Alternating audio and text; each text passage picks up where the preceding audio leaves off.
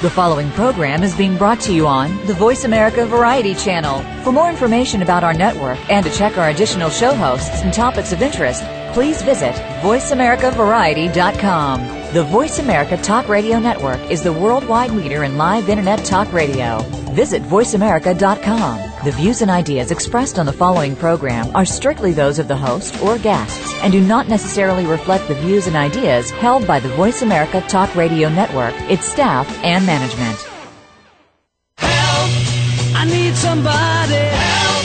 Not just anybody. Help! You know I need someone. Help! Welcome to Family Caregivers Unite with Dr. Gordon Atherley. Family caregivers don't have to be alone in their experiences. You will hear from experts and other caregivers facing the same issues that you may be facing. Now, here is your host, Dr. Gordon Atherley. Welcome to Family Caregivers Unite. This is Dr. Gordon Atherley, your host. I'm a physician trained in Britain and living in Canada. Since retiring from medical practice, I've become an activist for family caregiving, which explains the name of the show, Family Caregivers Unite. Now, our topic today is advice for family caregivers about organ and tissue donation. So, what is organ and tissue donation? Well, organs are the parts of the body that do the things that living bodies need to do to live. Examples the heart, the bones, the eyes, and the skin. Organs are made up of tissues, and an example is bone marrow. Tissues are made up of cells. An example is blood is a tissue, and it's made up of blood cells. Now, organs, tissues, and cells can all be transplanted. transplanted. The benefits are enormous. For example, a Donated heart valve repairs heart defects, especially in children. A Donated piece of bone gets people moving again and avoids limbs having to be surgically am- amputated. Donated eye restores sight after disease, injury, or the types of blindness that occur in children. And donated skin covers the burns of seriously burned people. Now, to be transplanted from one person to another, organs, tissues, and cells have to be donated. And to talk about donation and advice for family caregivers, our two guests are Martha Anderson and Dr. Dr. Frank Markel. Now, first of all, I'd like to introduce them both by their bios. Martha Anderson joined the Musculoskeletal Transplant Foundation in 1987 and is Executive Vice President of Donor Services. The foundation provides donated human bone, tendon, ligaments, cartilage, and skin to patients throughout the United States and over 50 other countries. It also provides non-transplantable organs and tissues to scientific researchers and services and software to facilitate the donation and the transplantation of organs, eyes, tissues. Prior to her work at the foundation, she was a patient advocate at a large trauma center in Denver, Colorado, where she worked closely with critically ill patients and their families. Dr. Frank Markel is the President and Chief Executive Officer of the Trillium Gift of Life Network, position he assumed in January 2005. The network is Ontario, Canada's organ and tissue procurement agency. And he often says that he has never known a cause as compelling as that of organ and tissue donation. Prior to joining the network, he held various senior positions health administration, including Executive Vice President of the Rehabilitation Institute of Toronto, President and CEO of Hillcrest Hospital, and Vice President of Planning and Development at St. Joseph's Health Centre in Toronto. He holds a master's and a PhD in mathematics from the University of Toronto. So, welcome to the show, Martha and Frank. Thank you very much, Dr. Atherley. Yes, thank you. It's very nice to be here. Thank you. Now, I'm going to start with Martha, please, first. Please tell us more about your work at the Foundation, and also, can you say whether you have personal experience as a family caregiver? Uh, sure. Thank you very much. Uh, at the at the Musculoskeletal Transplant Foundation, or I'll call it MTF, just in in just to be a little quicker. Um, I really work on the donation side. We work with over 30 different recovery agencies, organ procurement organizations, eye banks, and tissue banks, in the United States and in Canada. And so we work with those agencies and various donor family advocacy groups, hospital staff, all to help coordinate the donation of transplantable tissues. And we're specifically involved with tissues like bone, tendons, ligaments, and skin, as you mentioned in your introduction. Okay. Frank, uh, sorry, sorry I'm just going to interrupt you. I'll come back to you, Martha. Just, I want Frank just to tell us more about your work at the network and whether you have personal experience as a, as a family caregiver, and then we'll come back to Martha. Uh, well, thank you, uh, Gordon. Um, uh, first of all, I don't have any uh, personal experience as a family caregiver, although uh, within my family, I certainly have family members who've played that role. Uh, Trillium Gift of Life Network is Ontario's organ and tissue donation agency. We're a, a Crown corporation uh, established by the provincial government. We're responsible for all aspects of organ and tissue donation in the province. So that includes, uh, first of all, trying to increase public awareness about the importance of donation. Uh, but we also manage the cases when we occur when they occur. We have uh, nurses in the major hospitals in the province of Ontario who speak to the families. We keep the waiting lists and we manage the logistics uh, when there is a donor available. Yeah. Going back to Martha, I cut you off before I'd asked you about your personal experience as a family caregiver. That's the first thing. And then I want you also to tell us more about why the foundation, MTF, was begun and about its purposes and work and whether you've got any statistics. Martha? Sure. Um, I, for many, many years, was very lucky and had everybody in my family who was very healthy.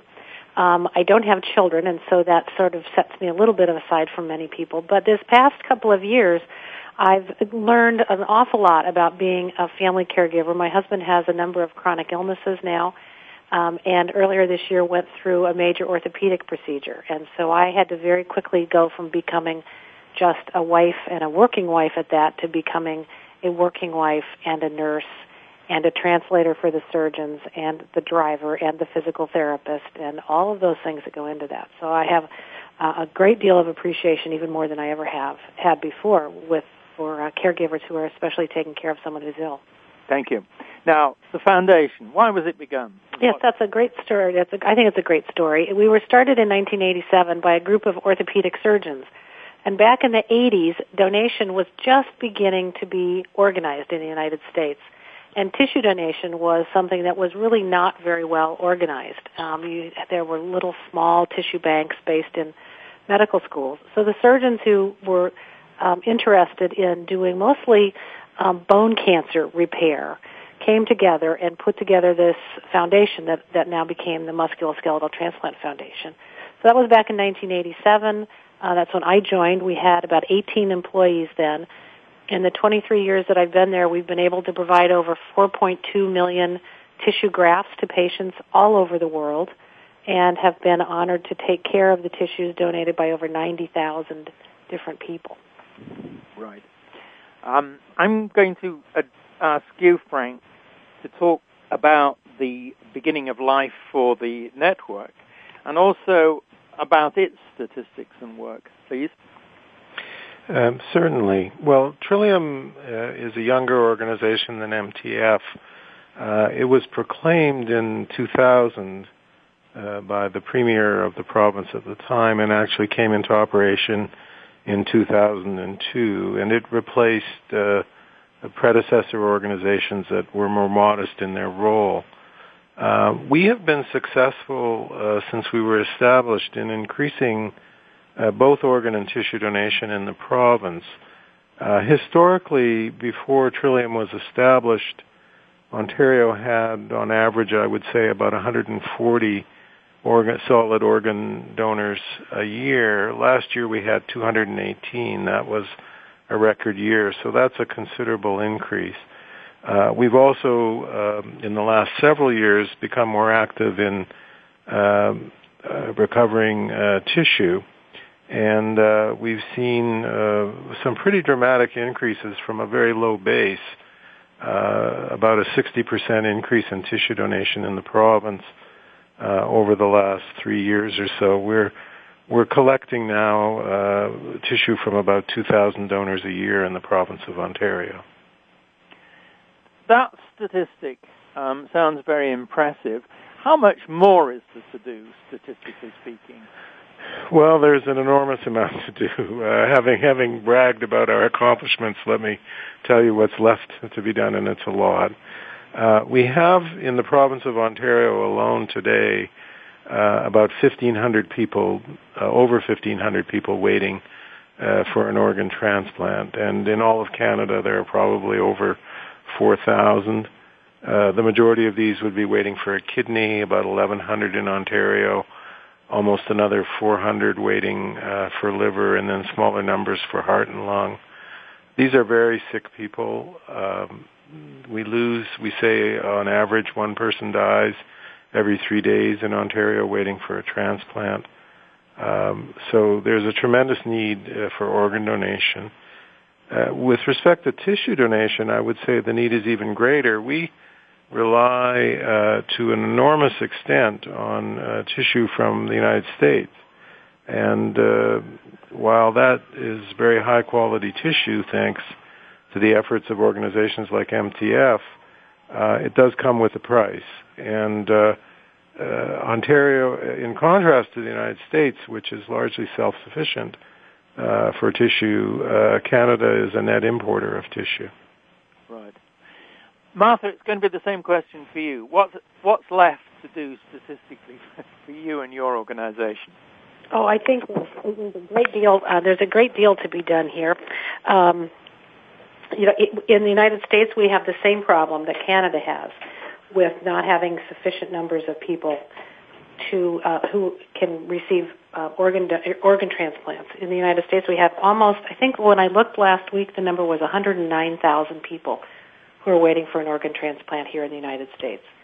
And our numbers are about 18 people every day in the United States die just waiting for a transplant. So at MTF, although we're not directly involved with organ donation, we're very closely aligned with those who are re- responsible for making organs available for transplants. And so we're trying to get the word out all the time. Just as Frank said, we would like people to make a decision to be a donor, to register their decision or to tell their family. And all of that works um, to help not only those people who are waiting for organ transplants, but there are also many people that are waiting for a tissue transplant. These aren't people who are going to die waiting for a tissue transplant, but their lives are severely impacted when they don't have a tissue transplant. So we all have more work to do. Right. So the story that you're setting up for me in this episode is okay, you you in the US, you in Canada need more donors of various things and families are involved um, in many circumstances, as far as I can tell, and therefore what family caregivers can do to promote, to explain, and to encourage uh, really becomes quite important to you. Now, just very quickly, I want I want to say that because it's the presumption that we're going to make in all the, the things that we're going to be talking about in the remainder of the show. But I guess you're both on side with what I've just said. Are, you? Yes, absolutely. Yeah. Okay. Great. And, and I would agree, Gordon. Great. Great. Because that sets the scene scene for us. Now, it's coming up to the time when we are going to take the short break. This is where we have to pay the rent. And this is Dr. Gordon Atherley, and my guests are Martha Anderson and Dr. Frank Markel. You're listening to Family Caregivers Unite on the Voice America Variety Channel. Please, uh, please do stay with us. We're going to be back and we're going to carry on with the examination of what it is that family caregivers can do to help with this very, very important cause. We will be back.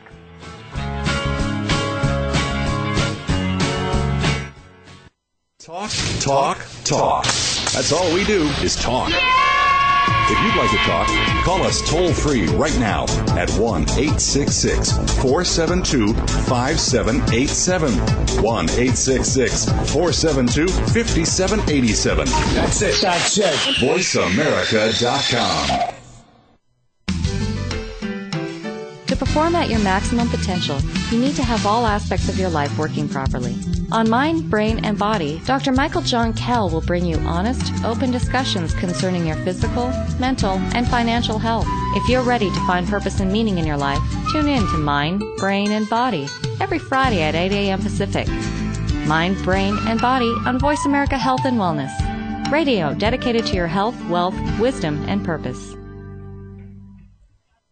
If you have a loved one that is undergoing treatment for substance abuse or mental illness, you owe it to them and yourself to tune in to One Hour at a Time with host Mary Woods. This compassionate and educational talk show will help you help those that you love by better understanding their condition and their personal recovery process. Tune in every Monday at 12 noon Pacific time to One Hour at a Time on the Voice America Health and Wellness channel. Recovery begins this hour.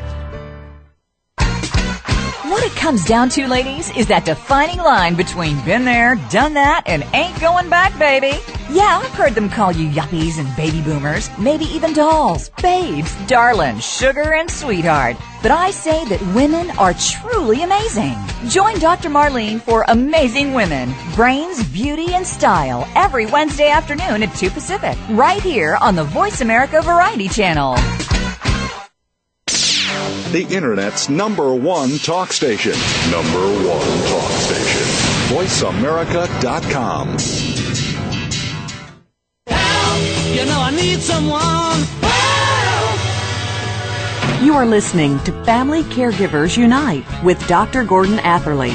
If you have any questions or comments about our program, please address them by email to docg at mymonami.com. That's doc, letter G, at mymonami.com. Now, back to Family Caregivers Unite. Welcome back to our listeners to Family Caregivers Unite and our two guests, Martha Anderson and Dr. Frank Markel. Our topic is organ and tissue donation and advice for family caregivers. So I want to talk more now about organ and tissue donation. And starting with Frank, give us a little bit more information about what organ and tissue donation is, please, who benefits from it, and how you actually measure these benefits. Certainly. Uh, well, as you mentioned at the beginning of the show, uh, there are certain uh, we call we talk about solid organs to distinguish them from tissue that can be successfully transplanted. The most common is the kidney, uh, followed by the liver, heart, uh, lungs, pancreas, small bowel. And uh, for for many people, uh, transplanting uh, an organ will save their life. Uh, uh, for people who are who need a kidney transplant, there is the option of dialysis, but for liver, for heart, lungs, uh, those options don't exist, and uh, we're talking about saving people's lives. Uh, that, that's really uh, what the field is about. So what, just a quick supplementary to that. So basically, you measure the benefit by numbers of lives saved. Is that right? We do. We we count the number of transplants, for example, and uh, and and those basically transpl- translate into lives saved. Yeah. Okay. Martha, for you, why should family caregivers be interested in organ and tissue donation? Well, when I think about family caregivers, I'm thinking about those people who are um, perhaps caring for someone who's ill. Um, in one in one instance, and in, in that kind of a situation, the the uh, family caregivers may be having a conversation with the person about what their desires are for their health care. Um, even if we're talking about healthy people, we're just talking about members of the family. Having those kinds of conversations about living wills, end of life decisions, those kinds of things, um, those are best made. Those are best um, conversations best had when people are healthy, when we're able to think about things that we want without having to be in the in the heat of the moment. So whether to be an organ and a tissue donor is just one of those decisions that people can make. It doesn't have to be um, anything forced. It can just be a conversation that a family might have over the dinner table, for instance. Right. Now, I'm going to ask um, really to Frank to say something about how organ and tissue donation is organized in Canada, but particularly with regard to something that he refers to as the hierarchy of decision making and where the family caregiver might fit into that. Frank. Well, first of all, um, in Canada, as you know, our healthcare system is largely organized on a provincial basis. So uh, organizations like Trillium have provincial mandates and we're funded by provincial governments. Uh, that's that's the basic structure. It, it's provincial. Uh, we practice in in Ontario, and I would say this is true in all of Canada, uh, by asking the family to consent to donation. Uh, legally, if someone has uh, registered their willingness to be a donor, or if they've signed a donor card, that is uh, legal authority for us to proceed to recover organs. But uh, despite having that legal authority, our, our practice is to ask the family and get their consent. And uh, our act, our legal framework, actually establishes a hierarchy for who in the family can make the decision. Top of the hierarchy is the person's spouse, followed by uh, children, followed by parents, followed by brothers or sisters, then next of kin. Uh, and we will turn to those family members in that hierarchical order to get their consent. And I think the link here to family caregivers is, uh, I would imagine typically a family caregiver is someone reasonably uh, uh, high on that list. You heard Martha talk about uh, caring for her husband recently. Um, so the family caregiver uh, may well find themselves as the person who has to give the consent uh, if they're not at the very top of the hierarchy, but as Martha was saying earlier, they've had a conversation uh, with the loved one, uh, they may be uh, in a position to give advice to whoever does have to make the decision in terms of what that, what the wishes would be of the of the person in question. Right, right. Martha, it's the same question. You know how you organize things in the U.S in over its organ and tissue donation, and how the family caregiver fits into, you know, this hierarchy of decision making. Sure. Um, our our system in the United States is similar, but a little bit different than than that in Canada. Um, what we do now is that we're very focused on what we call first person consent. We're very focused on encouraging people to register as a donor before they die. Um, and in those cases, we do have the authority to accept that document of gift as a legal as a legal document. And so we do not ask the family for their consent or their authorization to move forward with the donation. Rather we would inform the family that we know that their loved one had registered to be a donor that we would like to do everything that we can to honor their wishes. But we do need to get some information from the family. So it's a little bit different um, the family certainly is still very involved. Uh, if the person had not registered as a donor, then we have the same system that Canada has. We have a hierarchy. Different states have different hierarchies, but for the most part, it's similar to what what's uh, what Frank talked about, where the spouse would be the first person typically that we would talk to. Um, here in the United States, we have 58 organ procurement organizations that are all federally um, mandated and they're the ones that receive all of the notifications of deaths here in the United States. Every time a death occurs in a hospital, that must be reported to the local organ procurement organization, regardless of the age of the patient or the cause of death. And then the organ procurement organization will make a decision as to whether that person could be an organ donor, a tissue donor, a cornea donor, or a research donor. And in some cases, then the recovery of those tissues would be done by the by the OPO or the Organ Procurement Organization. In some cases, it would be done by a tissue bank or an eye bank that works collaboratively, typically with the OPO. Okay. Now we're going to be running out of time on this particular question, so I'm going to have to ask you both just to be relatively short on these two key questions which are coming up. Frank, how do you promote the idea of organ and tissue donation, and who do you do the promoting to? First of all, a major target group for us are young people. And we have tried to reach them in two ways. One is through the schools. We have an educational program that's presently being taught in every high school in the province of Ontario. Uh, we've also tried to reach youth uh, through advertising on public transit subways in Toronto, buses in the rest of the province, and also a website. We have a, a your listeners of any age actually might enjoy this website. It's recycle me. That's all one word. dot org. Uh, it's designed for young people, but I think anyone would enjoy looking at it. Yeah, yeah, very, very interesting. Now, di- different question for you, Martha. What concerns do people have about organ and tissue donation, and how do you address those concerns? Well, that's a great question. I think a lot of people have there, there are sort of standard myths that that persist about organ and tissue donation. I think the first is that people say if I register or I have it on my driver's license, I get taken to the hospital, they won't give me good care. Um, and that's absolutely not the case. The hospital staff is focused on trying to save someone's life. They're not thinking about whether that patient might be a potential donor. Um, the physicians who take care of a patient in the hospital can't be involved with the transplant. So that's number one concern I think people have. Sometimes people think it's against their religion. And we know and do our best to educate people that all the major religions support organ and tissue donation. Some people think that it uh, that, that only organs go to wealthy people. And again, we just try to educate people to say that there's a very well organized system of allocating organs and tissues so that it's not going to a famous person. It's not going to a wealthy person. It's going to the person who can best use that um, organ or tissue. The other one that we hear a lot is, oh, I'm too old.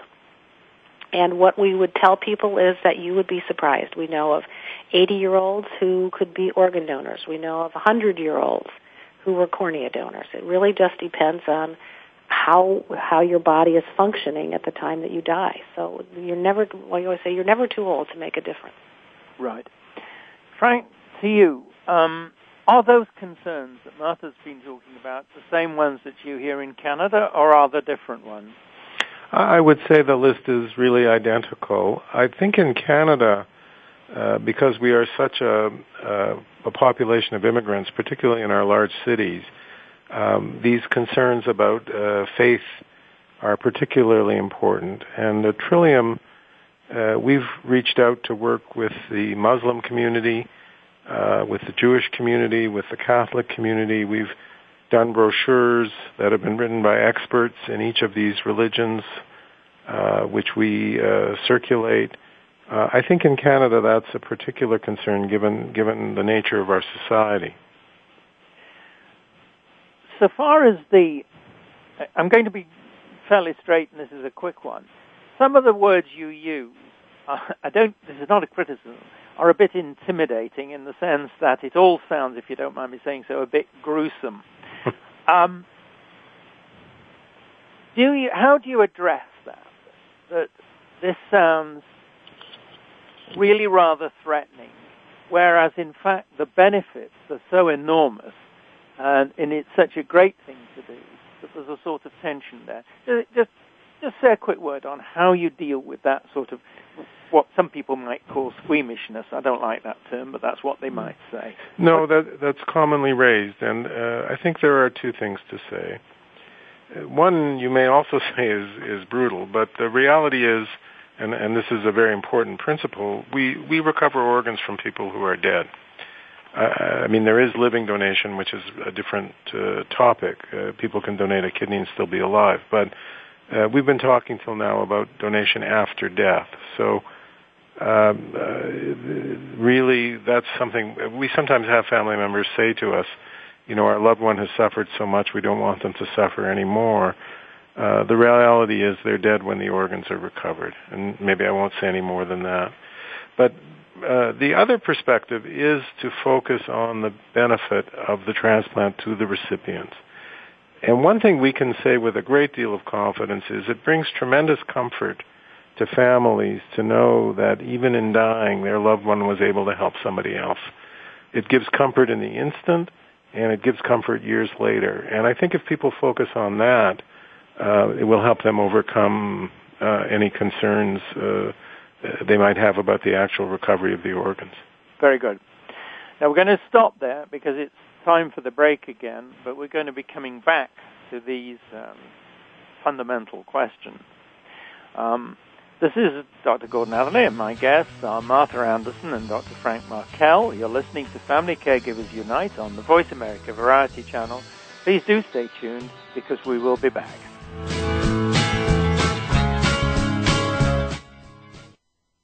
Ask the experts. Call toll free right now 1 866 472 5787 and ask our All Star team to answer your question. That's 1 866 472 5787. Thank you for calling. VoiceAmerica.com. If you want to get ahead, you have to stand out from the crowd, the clutter, and the competition. Are you? Tune in each week for Standing Out with Lauren Saunier. Lauren and her guests have the secrets that can help you and your business get noticed, get attention, and achieve your desired results no matter where you're starting from. Standing Out with Lauren Saunier, live every Friday at 12 noon Eastern Time, 9 a.m. Pacific Time on the Voice America Business Channel. Get ready to be a marketing machine.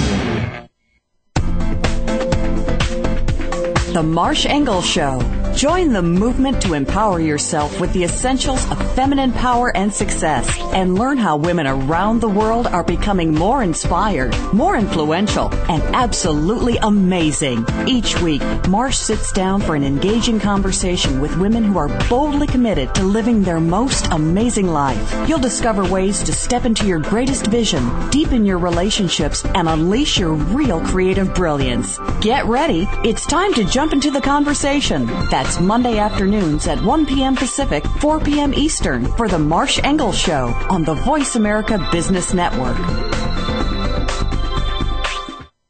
Each week, take a visit inside the locker room of your favorite sport with Des Clark, Paul Fresh Clark, and Lester Scudder Davis as they bring you sportsmanlike conduct. As a current player, Des Clark can bring you inside the sports world like nobody can. His co-hosts represent the fans of the sports world. With both points of view on the table, it becomes an engaging and entertaining program to say the least. Sportsmanlike Conduct can be heard Tuesdays 6 p.m. Eastern Time, 3 p.m. Pacific Time on the Voice America Sports Channel.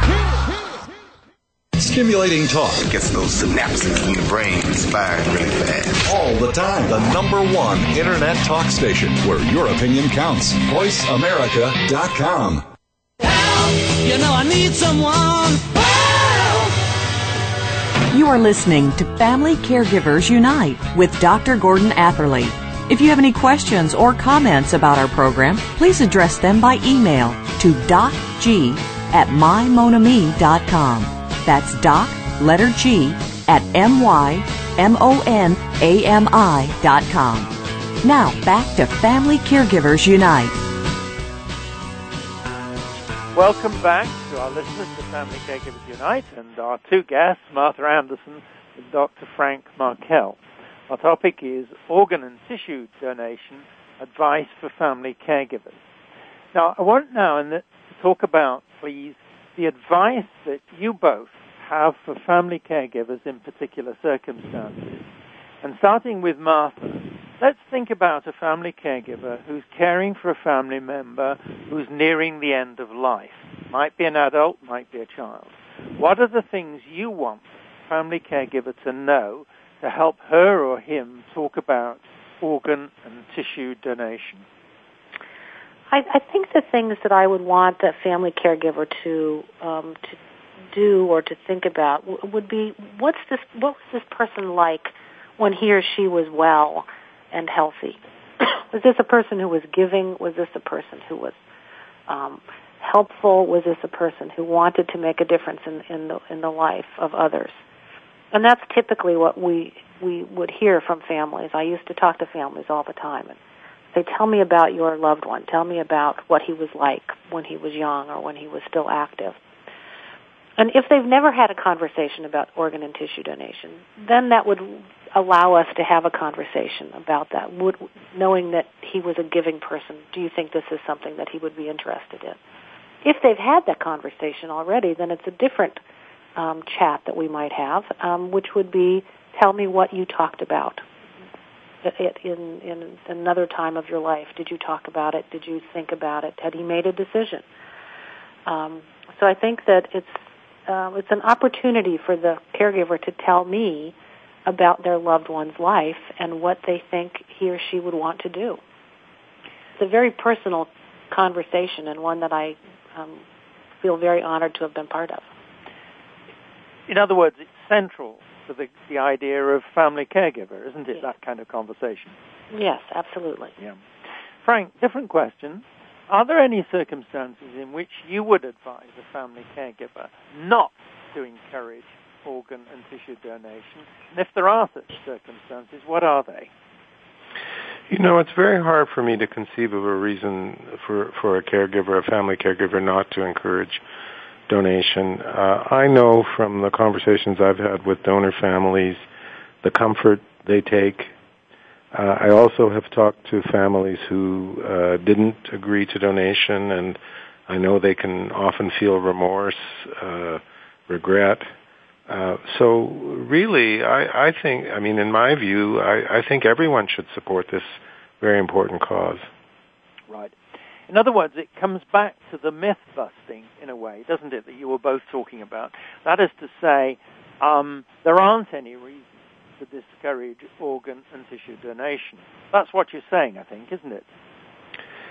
I, I really think so. I, I, as Martha said earlier, uh, people may feel their religion doesn't allow them to uh, support this, but we can point, uh, I think, in every case to religious experts who will make clear the support of their religion.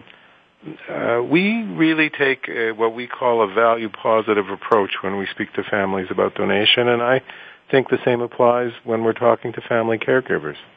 Right, very good. Martha, um, family caregivers, and we've touched on this already, include parents discussing health topics with their growing children.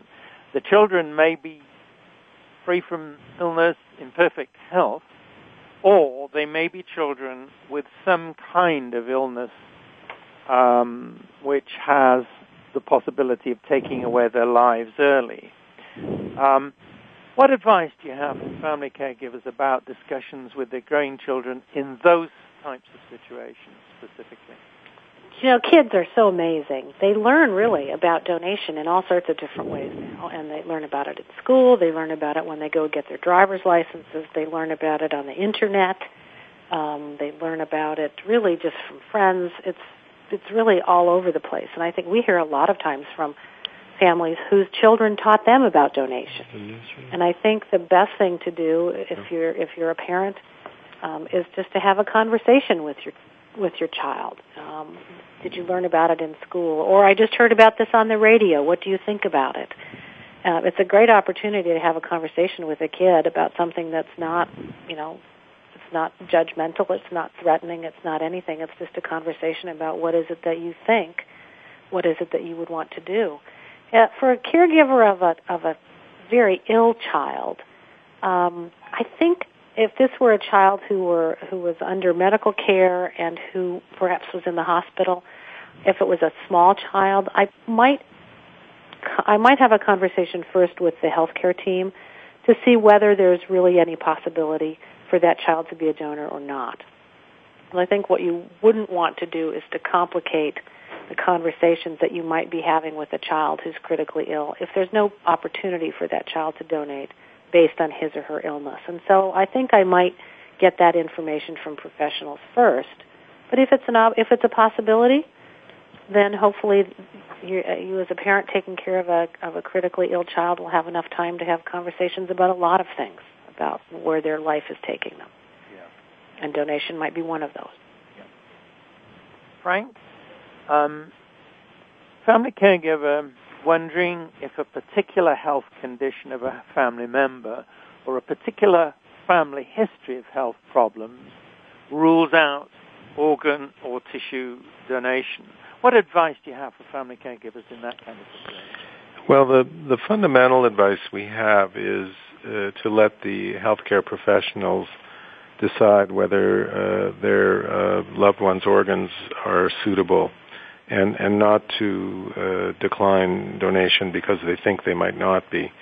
Uh, they they would be surprised. Uh, I mean, generally speaking, if someone has cancer, uh, their organs uh, can't be transplanted, but uh, corneas uh, still can be transplanted uh, from uh, people who die of cancer. Just to give you one example, uh, an, another example is. Um, uh, it is possible to transplant organs in, in many situations from people uh, who have hepatitis.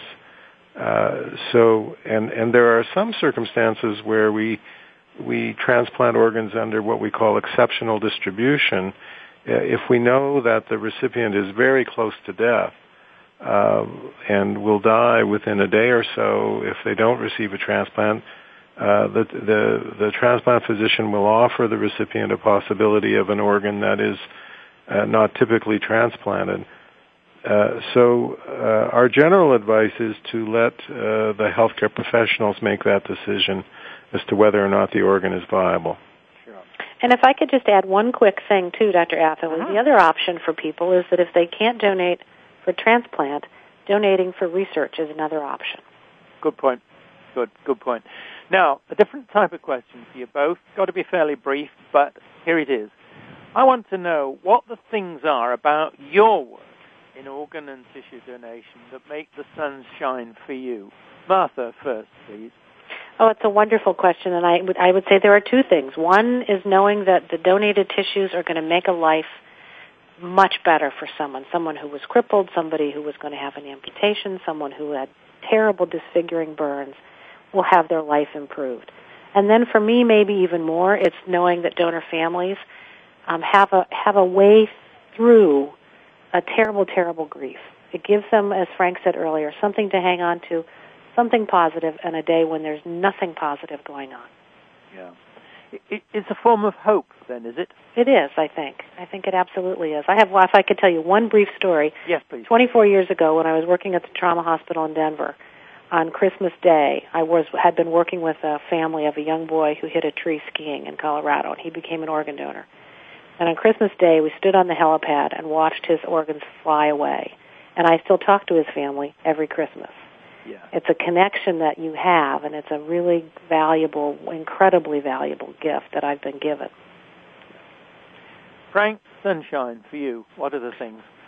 Well, I'll tell a story about a gentleman who is one of our volunteers who I've become quite close to. Uh, he had had a previous liver transplant, uh, but uh, in this past year was failing badly um, I was uh, very concerned that he might die. Uh, he was uh, uh, really without any kind of vigor. He got his transplant this fall, and the fellow's like a teenager. We can't uh, keep up to him. He's up in Thunder Bay and organizing volunteer activities there faster than we can keep pace with him. Uh, when I think about uh, how much energy he's putting into his life right now, uh, that really uh, makes me happy. Um, I'll have a comment to make about that in a moment um, that relates it to other things I'm hearing on this show. But just to go on about the sun shining, for your organization, presumably that sense of achievement from a day's work is shared among you all. Um, what are the particular things that get the staff of the organization to feel that they've had a good day and the sun is shining for them? Martha? Oh, I think it's it's hearing stories like what Frank just um, shared with you. Um, we have uh, we've been developing some YouTube videos that we now can share with our staff that are that are very short little vignettes of patients and uh, soon to be donor families of how their donation and transplant made a difference in their lives. And so when we can really put a face with the story and with the numbers and, and you know, all the day to day work that you do, then all of our staff gets very excited about what it is that they're doing. Right. Frank, this comes to question really about motivation in the sense that motivation from the sense that you are saving lives. Is that what motivates the staff of, of um, your, your organization? Well, I think very much so, but uh, there is a point I'd like to make that I think your listeners might appreciate. Uh, my staff also have tremendous empathy for the donor families, and uh, uh, my staff typically are nurses who've worked in critical care or emergency departments or, or operating rooms. They they trained as nurses, and a lot of their reason for doing so was because they wanted to care for people and help people. And um, it's very striking uh, how much on our minds is the uh, the plight of the donor family, even even when we take pleasure in helping somebody else save their life. Right. So the sun shines also when the family gets relief, hope, the good things that come from all of this. Now, I just want to quickly say, and this is an editorial comment, but I hear the following very much from the episodes of this show, and that is how people who have been family caregivers or who have benefited from some things that you're talking about then turn around, look over the shoulders, and ask, how can I help bring this to others? And the story, your story, Frank, particularly, but also what Martha has been saying, I think rather emphasizes that. So it fits very well what I'll call the spirit of caregiving and family caregiving in the particular community. Now it is time for us to take the break again. This is Dr. Gordon Atherley and my guests, Martha Anderson and Frank Markel, are talking about um, organ and tissue donation as you've heard from various interesting perspectives. You're listening to Family Caregivers Unite on the Voice America Variety Channel. We will be back.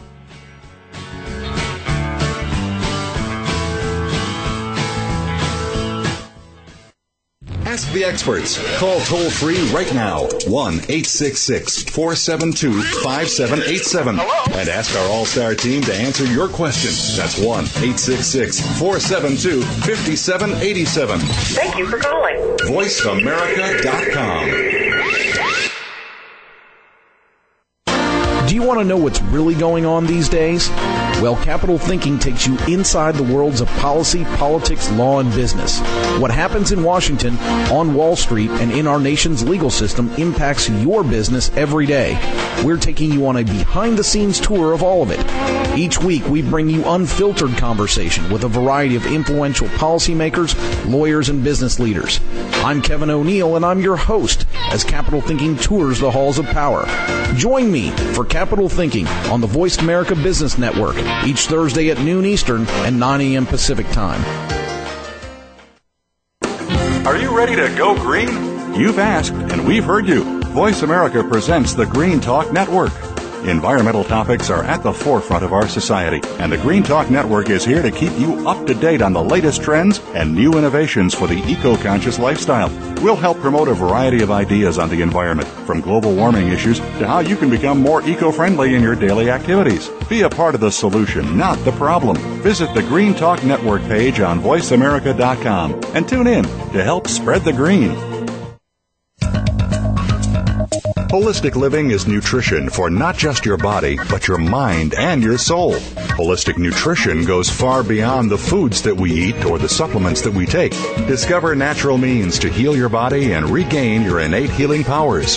That's Holistic Living with Tina Marie Jones on the Voice America Health and Wellness Channel, live every Tuesday at 10 a.m. Pacific, 1 p.m. Eastern. Tune in for your weekly dose of good holistic living.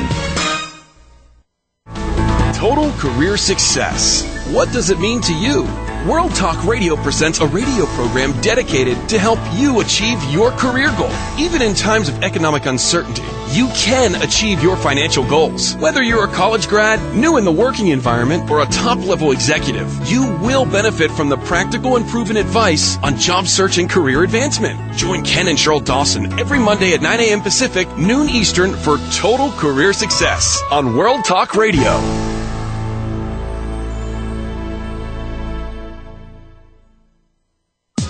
Streaming live. The leader in Internet talk radio. VoiceAmerica.com. You know I need someone. You are listening to Family Caregivers Unite with Dr. Gordon Atherley. If you have any questions or comments about our program, please address them by email to docg at mymonami.com. That's doc, letter G, at mymonami.com. Now, back to Family Caregivers Unite. Welcome back to our listeners to Family Caregivers Unite and our two guests, Martha Anderson and Dr. Frank Markel. Our topic is organ and tissue donation and advice for family caregivers. Now, family caregiving is more and more important, not just for families, but also for the healthcare systems and societies a whole in North America and beyond. So let's talk about the ways in which family caregivers can help promote the benefits of organ and tissue donation. Starting with Martha, please. Relative to all the ways in which you promote organ and tissue donation in the U.S., how influential are family caregivers? And have you any examples? And I'm going to lead into the question of what more can be done to help them be more influential. Martha? That, that's a great question. I think family caregivers can be hugely influential. Um, they can either um, encourage the members in their family to become donors, to register their desire. If they have a loss in their family and the, the person who dies hasn't registered, then they can make that decision. And so um, that makes a huge difference. I think that um, family members can support each other and say, you know, well, I had never thought about that, but this is something that I would do. I'll give you one uh, example of a really incredible family in Phoenix. Uh, their daughter had always said she wanted to be an organ and a tissue donor, and she carried a piece of paper in her wallet. When she was 16 years old, she was hit by a drunk driver and was um, not able to be an organ donor, and she was taken directly to the morgue. And the mother said, "No, no, no. She has to be a she. She wants to be a donor. We have to do everything we possibly can to make her be a donor." And so we were able to do that. Um, she didn't go directly to the hospital, but we were able to make that all happen for her. And that mother continues to go on and advocate for her daughter. And, and so I think that's really what family members can do. Right. Frank, talking about the ways in which you promote organ and tissue donation in Canada, again, it's the same question. How influential are family caregivers, and do you have any examples to talk about? Well, I, I, again, I would agree with Martha. Family caregivers uh, can be very influential. They, I mean, I mean, because they're the one who has taken the initiative and taken on the onus of looking after someone in their family. Um, they're in a very strategic position to influence uh, decisions within their own family to begin with. But uh, people like this are also the ones who are going to take on a cause, who are going to reach out to their friends, uh, who are going to spread the message. Uh, uh, to their acquaintances, um, and uh, they can be very, very helpful in this regard. Right. It's a kind of word of mouth advertising for it, isn't it, that you're talking about? It is. Uh, in Ontario, uh, we're going to be moving in the next six months to even more strongly encourage people to register their willingness to be a donor. Uh, they can register when they get their health cards. And uh, uh, our Minister of Health in Ontario uh, put out a Christmas challenge to people uh, when they host Christmas parties to ask people to show their registration as uh, admittance to the party. And uh, I could envision family caregivers uh, working with the network of people they know to encourage them to register. Right. Martha, question for you. What would you like to see done so that family caregivers are increasingly encouraged to promote organ and tissue donation in the U.S.? And is this a job for MTF? Well, you know, I think that shows like this are a wonderful way to to encourage um, organ and tissue donation. What we really have to do is just continue to get the word out. People are bombarded by messages all the time, and this is one message that I think is very, very important. Um, there are always opportunities for people to volunteer. Frank was talking about his employee who started out probably as a volunteer and now just does just great things. We have lots and lots of donor families who volunteer, but we have people who are just regular people who volunteer with us. Um, there are people who donate money so that we can put ads on the television or we can put ads on um, billboards and things like that. So there's lots of ways to be involved both nationally and in your own local community. Um, and uh, MTF is very involved with that. We don't do it. Um, we're mostly involved with an organization here in the states called Donate Life America, which tries to be the sort of clearinghouse, the, the national messaging of um, organ and tissue donation in the United States. And so we try to work through them and provide our support and feet on the street and those kinds of things to make make this sort of a unified message so that people understand that donating is the right thing to do. Right.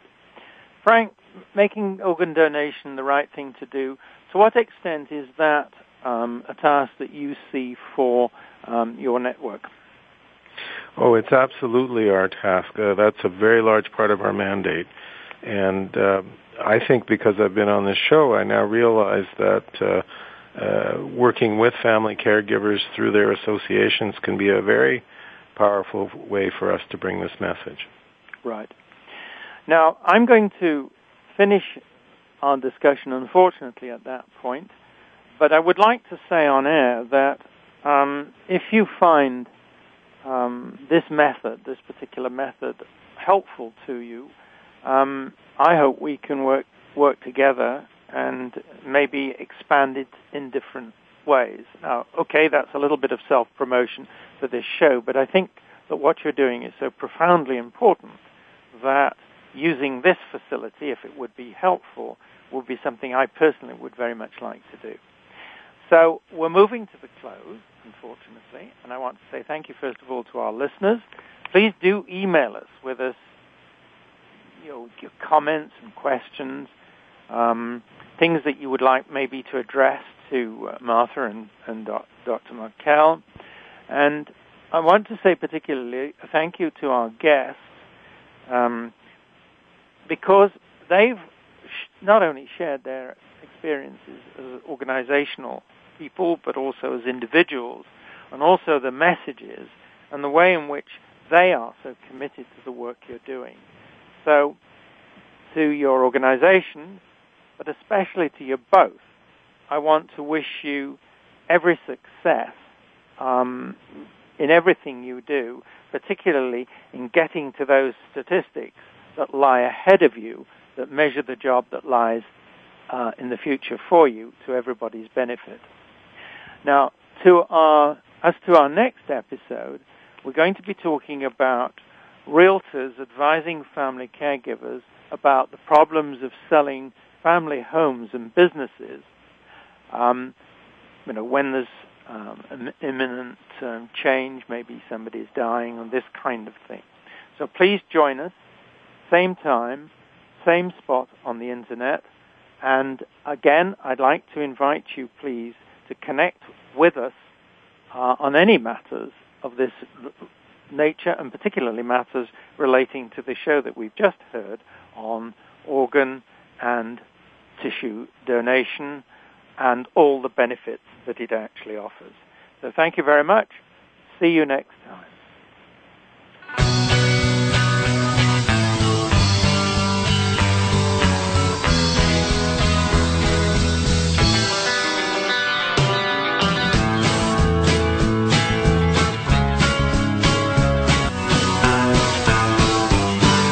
Thank you again for joining us this week for Family Caregivers Unite with your host, Dr. Gordon Atherley. Please tune in again next Tuesday at 10 a.m. Pacific Time, 1 p.m. Eastern Time on the Voice America Variety Channel. And until then, we hope our program will help make the coming week easier and more hopeful. And I do appreciate you being around.